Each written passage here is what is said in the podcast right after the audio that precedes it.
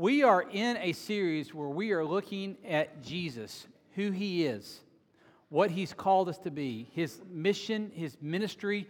Ultimately, we'll look at his death, his sacrifice that he made for us, and then his resurrection. To help us along the way, we're using the Gospel of Luke. And we have these Luke journals, these scripture journals. They're available in the foyer if you want to grab one. You're more than welcome, but uh, lots of people are using these and they're following along with the sermons and the messages, and you can use these and you can grab a sermon that you missed online. Those are available because I've got a lot of people that are going, hey, I, I want to keep my journal up to date. You know, now there's not a prize for keeping your journal up to date, but there is a blessing, okay? And I want you to be able to experience all that. Well, today, uh, I need to talk just pretty ma- matter of fact and straightforward. Today, I may step on your toes. But I want you to know that if I step on your toes, uh, two things. One, it's not me, it's the Word of God at work. And two, I've had my toes stepped on this week already by preparing for this, this message. And so I join you in that. But today I want to talk about a specific thing because, as you see in a minute, what Jesus is going to invite us into is going to ask us to look into a mirror. Now, we have conflicted relationships with mirrors, don't we? Okay? Most of us don't jump out of the bed and goes, I cannot wait to see myself in a mirror. You know, and but it, it's strange because oftentimes too, even though we look at ourselves in the mirror, sometimes even that can be deceptive to us, and so we've got to slow down and pay a lot of attention. This past summer, um, uh, I was on vacation with Erica, and we were on a mountaintop in, in New Mexico, and we're enjoying that. And so I said, let's get our picture made together. And so hand off my, my phone to somebody else, and they snapped a picture. When I looked at the picture, somebody had photoshopped a gut onto my picture. now, I had looked in a mirror every day that I could ever think of at one point during the day. And I had failed to see that. But I know what happened is my mirror conspired with my phone and says, You've got to talk to him because he's not listening to us. I put that picture into my favorites to inspire me to lose some weight. I thought about showing, does anybody want to see the picture? I'll show you the picture. There it is. Okay, so, so I'm sharing it with you now, so, so you know. Um, but it was information that I suddenly needed to hear. And unfortunately, that may be what we need to see today is information that maybe we've ignored. And so when I say a mirror, my grandmother had one of those mirrors that was fascinating to me as a kid growing up. I think they came out somewhere in the 70s. But it was a mirror and you could change the lighting on it. I guess to adjust if you see how your makeup looked in different lights. But the other thing that it did, one side was just a regular mirror. If you flipped it around, it became like this magnifying glass mirror. Anybody seen one of those? So, like every pore on your nose just jumps out, you know, real big. That's what Jesus is asking us to look at today. Is take a real, up close, self conscious look at ourselves. And be okay with what we see there because there's grace to be found there. But he's going to ask us a very specific question. He wants to know Are you listening? Are, are, are you listening? Because listening is not something that we do well, right? Listening is not something that comes easy. Uh, ask my family. One of the things I struggle with if there's a screen on in the room, there's a TV on, it has my attention. Okay, I'm not proud of that, but I'm like drawn to it, moth to a flame. You know, my only my only defense is somebody's getting paid thousands of dollars to know what it is to capture my attention. They're earning their money. Okay, so I am like focused in, listening to each other and listening to what God is doing in our life requires us to pay attention in a different way. So, we're going to share in a parable today. And a parable is a story that Jesus tells. And a parable is a story that Jesus um, uses to illustrate what he wants us to find. And in many ways, he invites us into this story. And you're going to find this one in Luke chapter 8. And if you have your scripture journals, you're going to find that on page 60. If you want to turn on your Bible or open it up, I'm going to start working our way through Luke chapter 8 here together, and then we'll make some, some application of it. He begins this way Soon afterward, he went on through cities and villages, proclaiming and bringing the good news of the kingdom of God, and the twelve were with him. And also some women who had been healed of evil spirits and infirmities Mary, called Magdalene, from whom seven demons had gone out, and Joanna, the wife of Chuza, Herod's household manager, and Susanna, and many others who provided for them out of their means. Now, I want to start here because this is where Luke starts. And we're not into the parable yet, but I want you to pay attention. Luke slows down long enough in his telling the story to say, Let me tell you who's running around with Jesus right now. Let me tell you who's in his entourage. And he gives, he talks about the 12, he gives them a mention. He mentions all the guys together, but then he specifically calls out some of the women. And for Luke to do this, you need to know this is going against the culture because the women were not considered people that you would give attention to. The women uh, in that culture had a very second class citizen status. And here's Luke following the lead of Jesus and elevating women, the status of women. And so he gives, he shares with some of them. He says, first there's Mary called Magdalene, from whom seven demons had gone out. Now, on Wednesday night, I get to meet with some of our leaders, and we study this together. And one of our leader moms said, Is that referring to her kids? So, I don't think that means that. But Mary Magdalene, she was possessed. Jesus had a redemptive work in her life, and he redeemed her, cast them out, and now she's completely in love and following Jesus. And then he mentions jo- Joanna. And this is a powerful one because Joanna, he tells us, Luke tells us, is the wife of Chuza, and that is, she's married to Herod's household manager. Okay, now, Herod is the king. There was a other Herod that tried to have Jesus killed when he was just a baby. This is the new Herod. His son has taken over, and he has a chief of staff, and that is Chuza. And Chuza's wife is Joanna. Now, Herod is going to come in conflict with Jesus before the end of the story. But all along, is this not incredibly ironic that Joanna, who clearly should be in a seat of, of admiration in the limelight, she should be the kind of the who's who list. She should be hobnobbing with the most powerful, the most wealthy, the most influential, because she's the wife of the chief of staff of Herod. And here is, Luke says, she is with Jesus. And so all along, Jesus' ministry is being funded by money that Herod is paying Chuza. Is that not incredible? And John tells us this. I mean, Luke tells us this in this gospel. And then with saying that these are some of the people that are around Jesus, this is the kind of people that are starting to follow Jesus, he gives us this parable. Verse 4 and when a great crowd was gathering, and people from the town after town came to him, he said in a parable A sower went out to sow his seed, and he sowed some, and he sowed. Some fell on the path and was trampled underfoot, and the birds of the air devoured it. And some fell on the rock, and as it grew up, it withered away, because it had no moisture. And some fell among the thorns, and the thorns grew up with it, and it choked it. And some fell into the good soil, and grew, and yielded a hundredfold. And he said to these things, he called out, He who has ears, let him hear. Jesus would do this often. He would use parables, he would use these stories, and they're, they're illustrations. And what you need to understand from this is this would have been a very familiar illustration to anybody at that time. Now, we still live in a fairly agricultural society, but nothing like what they would have experienced. See, today's version probably would have been a man went to HEB. And as he went up and down the rows, here's what he saw. But he's trying to reach into something that's very common to everybody, that, that's a focal point, a universal connection for everybody. And so he's using this thing because they had all either participated in this act of sowing the seed, or they'd all seen it, or they knew someone that did. It was just common to life. And so everybody's leaning in and they're listening. Now, Jesus doesn't always do this.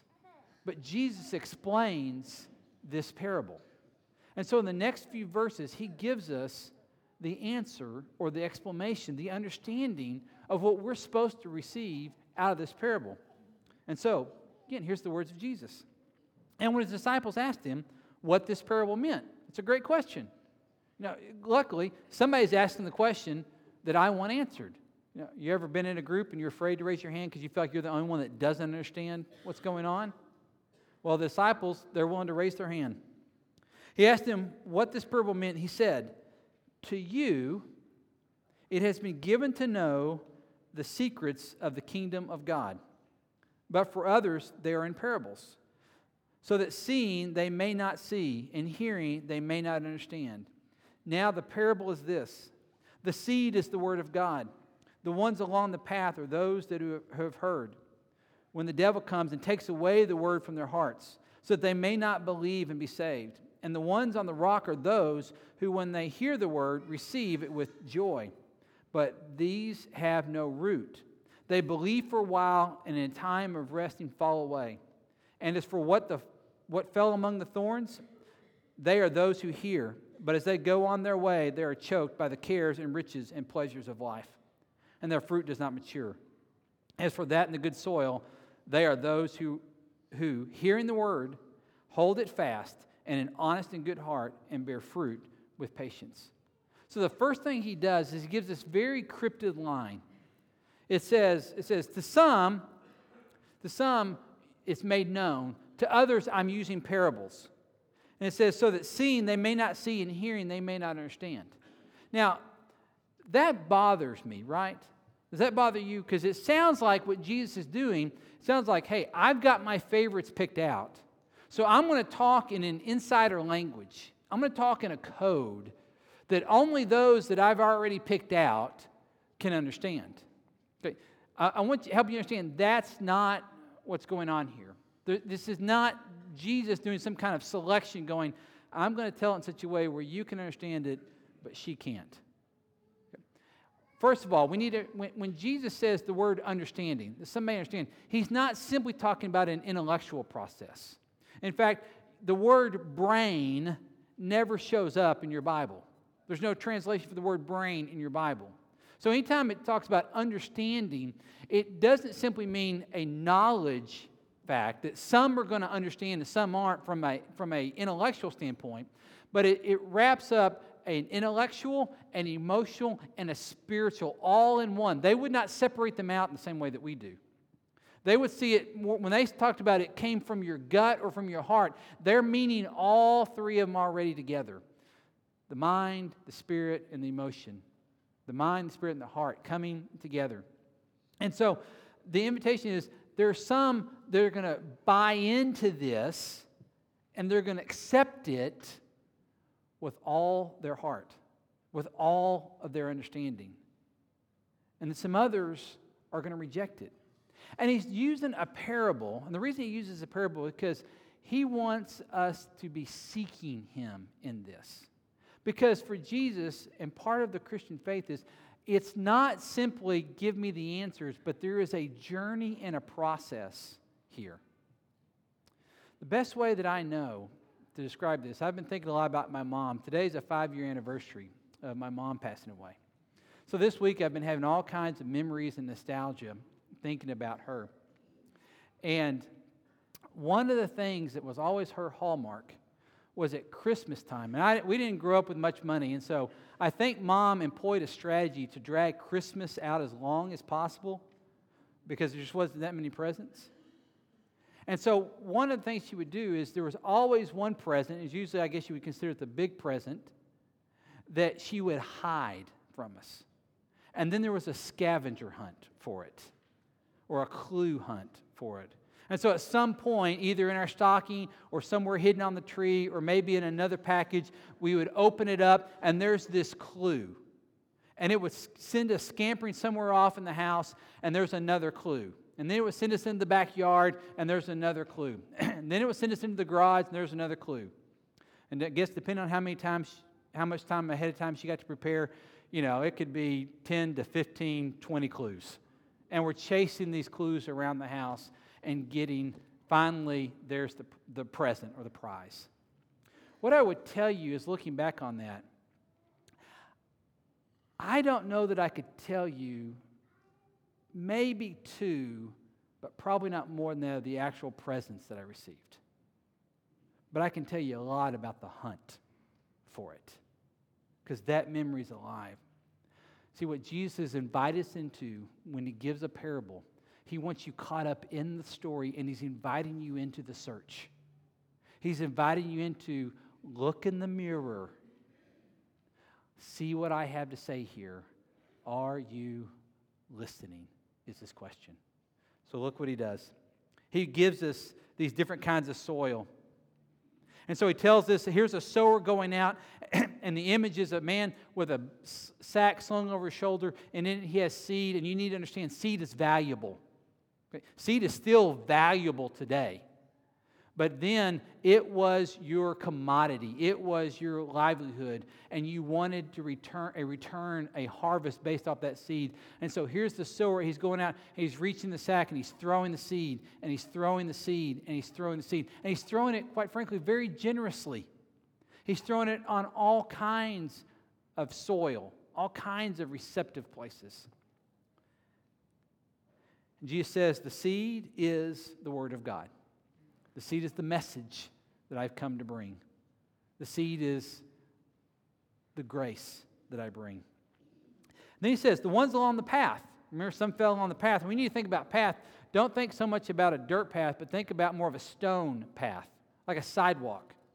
And these seeds are hitting the sidewalk.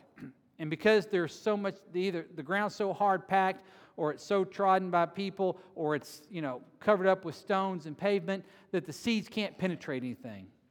And so they're just they're just sitting on the surface there. and he says that exposes them to come and be plucked away by anything that's going to come along. They're eaten up by, by the birds. He's talking about anybody whose heart is going to be defensive. This is the one where they hear the word of God, but the defenses are up. and sometimes they're up because of something that's happened to us. Sometimes they're up because we think we've, we've got God figured out, we've got Him outsmarted in our mind. But whatever the reason is, the defenses are up. And they're saying, I'm not going to listen. I'm not going to let it penetrate. And so that seed goes nowhere in that moment. And then he goes on to the next one. And the ones on the rock are those who, when they hear the word, receive it with joy, but these have no root. They believe for a while, and a time of testing fall away. When you see this one, don't picture just a stone, but this is a rocky soil where, and we've got a lot of this in this area, where like the limestone's just right under the surface. And so there's a few inches of dirt right on top. Where there's a little layer of dirt or dust on the top of it. But you know, you go to try to dig a hole into it, and you're just breaking your back at that point because there's always rock. And so there's not nowhere for the roots to go. And there's nothing to give it strength. There's nothing for it to drive, to, to pull nourishment from. And so it's just sitting there. And then he's very clear with what he says. They receive it with joy. And so something can sprout there, something can begin to grow there. And you'll see these little plants, you know, just right on top of a rock start to sprout up. Just, just a little bit of soil.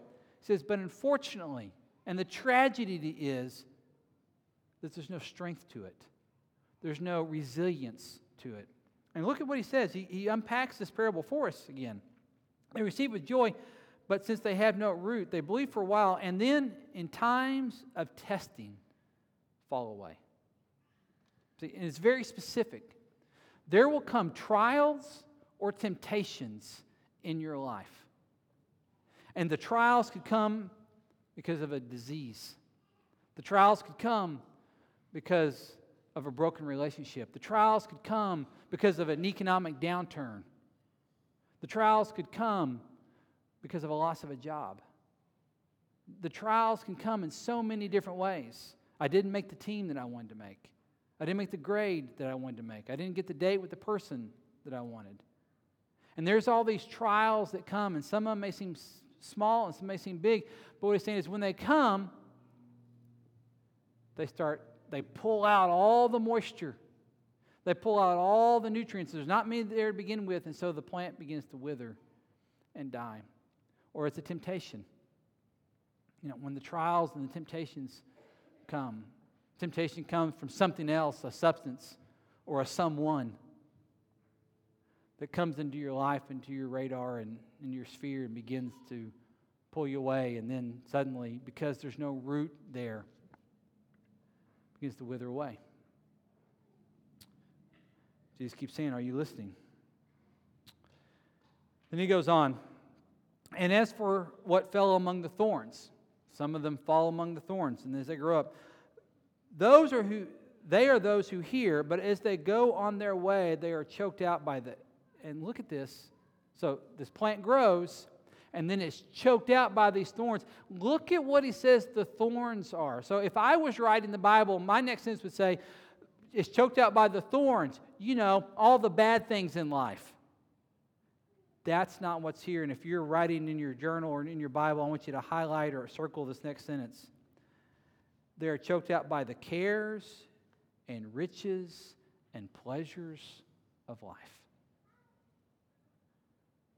I did not expect that sentence there. Here's what he's saying this one, there's some soil there. And the seed lands in it and it begins to grow and it's looking healthy and it's looking strong. But surrounding are these thorns. And he says, What are the thorns? The thorns are the, the cares, the riches, and the pleasures of life. And we've been there. This is something we struggle with greatly in our country because we're such a blessed country. And so as this grows up, my concerns about the things that I have begin to smush it. And so I lay on to that my entertainment choices. And I lay on to that my dress choices. And I lay on to that my, my wealth choices. And I lay on to that the things that I think I need to be popular and the things that I think I need to, to be accepted. And I, we start to lay on top of the plant, on top of the seed that was growing, and it crushes it out because I'm so distracted by all the other things that I think I also need. And this is where Jesus is saying, Are you listening? And the very last one says this.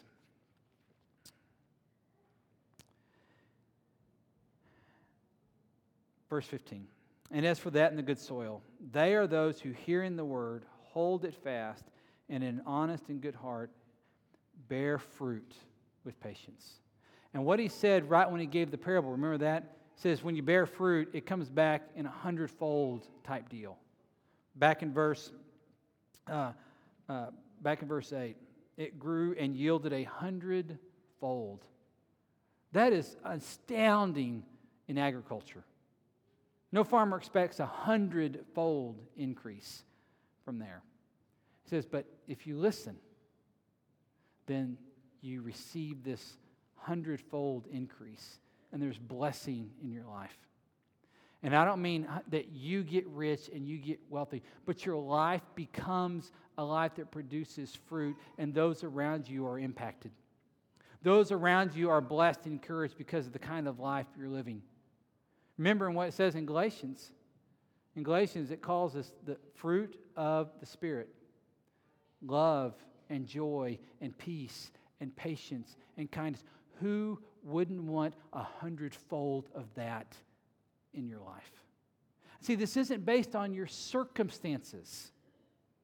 We get so wrapped up, we think my circumstance dictates this. No, this is about your soil.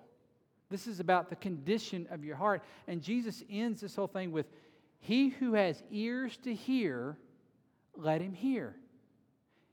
And look how he ends the, this part. Um, Sorry, I flipped open. Verse 15 again. And for those the good soil, they are those who, hearing the word, hearing the word and listening to it, they hold fast in an honest and good heart and bear fruit with patience. And with that, he gives this parable to his disciples, and then he leaves them, and then he leaves us to wrestle with it, to, to lean into it, and let us do its work. So I'm going to share with you just a couple of takeaways and then invite us into a time in the communion. Here's my first takeaway is going to be going to be this. Soil condition is based on your submission condition. Your soil condition is based on your willingness to submit to what God's calling you to. See, that's what he's asking in each of these. Each of these. Are you going to have the defenses up against it? Or are you going to be um, challenged by all the struggles and the demands of life? What about the distractions of life? Or in all things, are you willing to offer up your heart, your life, your whole self, and say, I'm going to submit even when I don't fully understand? Even when it looks like the situation's going against me, even when it seems like the odds are stacked against me, even when it looks like it makes no sense to any of my coworkers around me why I would do this, why it no, makes no sense to anybody on my sports team why I would do this, why it makes no sense, I'm going to submit. This is how you cultivate the soil of your heart. This is what it means to cultivate is become in submission to hearing this word and then allowing God to grow. Because, see, the miracle of growth is not something that you can control. You can help be receptive to it, but you can't control it. That's a God thing. See, remember in the story, God is the sower, God is the gardener, God's the one that's casting out the seed. And doesn't He do it generously? Remember, He just cast it everywhere even on you. Regardless of what kind of soil you currently are, your willingness to submit changes your soil condition into be receptive of what God can do, what God can do. Because here's the second thing I want you to understand fruit is the result of your soil, not your toil. Okay?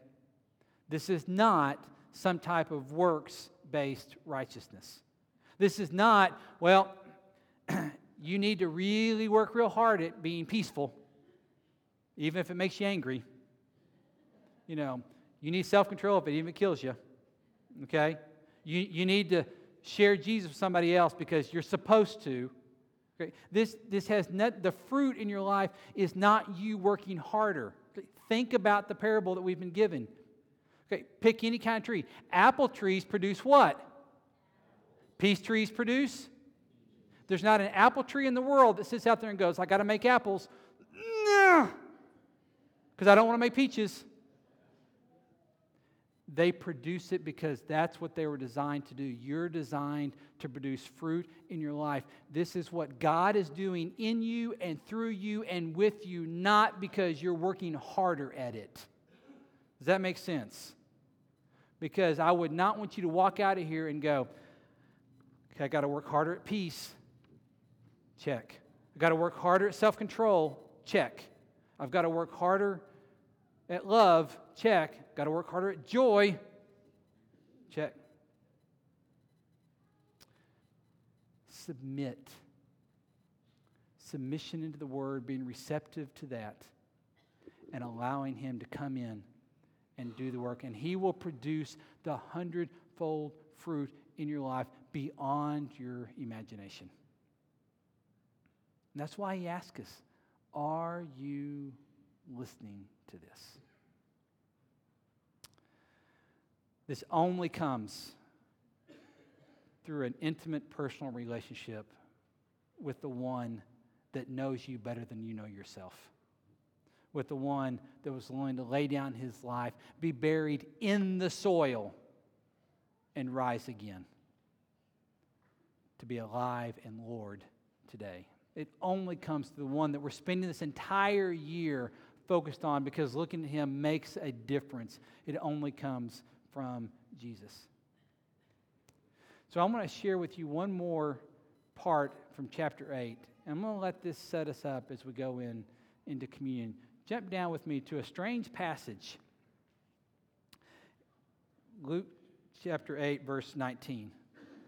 Because he's, he's, told us this story, and Jesus told us this parable, and this thing happens right after that. Then his mother and his brothers came to him, but they could not reach him because of this great crowd. And he was told, Your mother and your brothers are standing outside desiring to see you. But he answered them, my mother and my brothers are those who hear the word of God and do it. Now, this looks like the rudest thing in the world, doesn't it? I mean, if you're Mary, you're his mother, aren't you going to kick into mother mode at this point? I gave birth to you. I walked three days back to the temple to find you. He's not dissing Mary and his brothers. What he's doing, he's saying, Look, this is what it's like to be in relationship with me. My brothers and all are welcome to join in relationship with me, and all it takes is you submitting to what you hear. All it takes is to opening your life, your heart up to what I'm trying to bring. All it takes is allowing this message that God has come near and God is willing to lay down his life to be in relationship with you. Those who are willing to look in the mirror with all the imperfections that you see, and then we want to say, God, what will you do with this? I'm going to ask the gentlemen that are going to be serving our communion, if you would, go take your places, please. As we go into this time, I want you to understand what this Lord's Supper is. It is His supper, meaning He's the host of it. And so, just as it is so special now when we sit down and we eat together, we have a lunch together, we have a special dinner together, Jesus is inviting you to come and sit with Him and have a conversation and be in relationship with Him. He's the one that offers this meal to you. So, I want to invite you to have a conversation to allow yourself to be opened up God. So I have a couple of questions for you to think about while you take in this supper. Here's the first one Are you listening? He who has ears, let him hear. Are you listening? And then to continue on that one, the second question is this What defenses, difficulties, and distractions are preventing you from submitting to God? What, what, what is going on that you need to offer up to God and say, I've allowed it to choke out the joy that you provided? I've allowed it to be my defense, to be the hard path, and not allow you to enter in. I, have allowed these struggles, these challenges, these obstacles, this season of life, this person, whatever it is, I've allowed that to rob from me what you've been trying to give I want that to start a conversation that you're having with God. And I really encourage you to listen.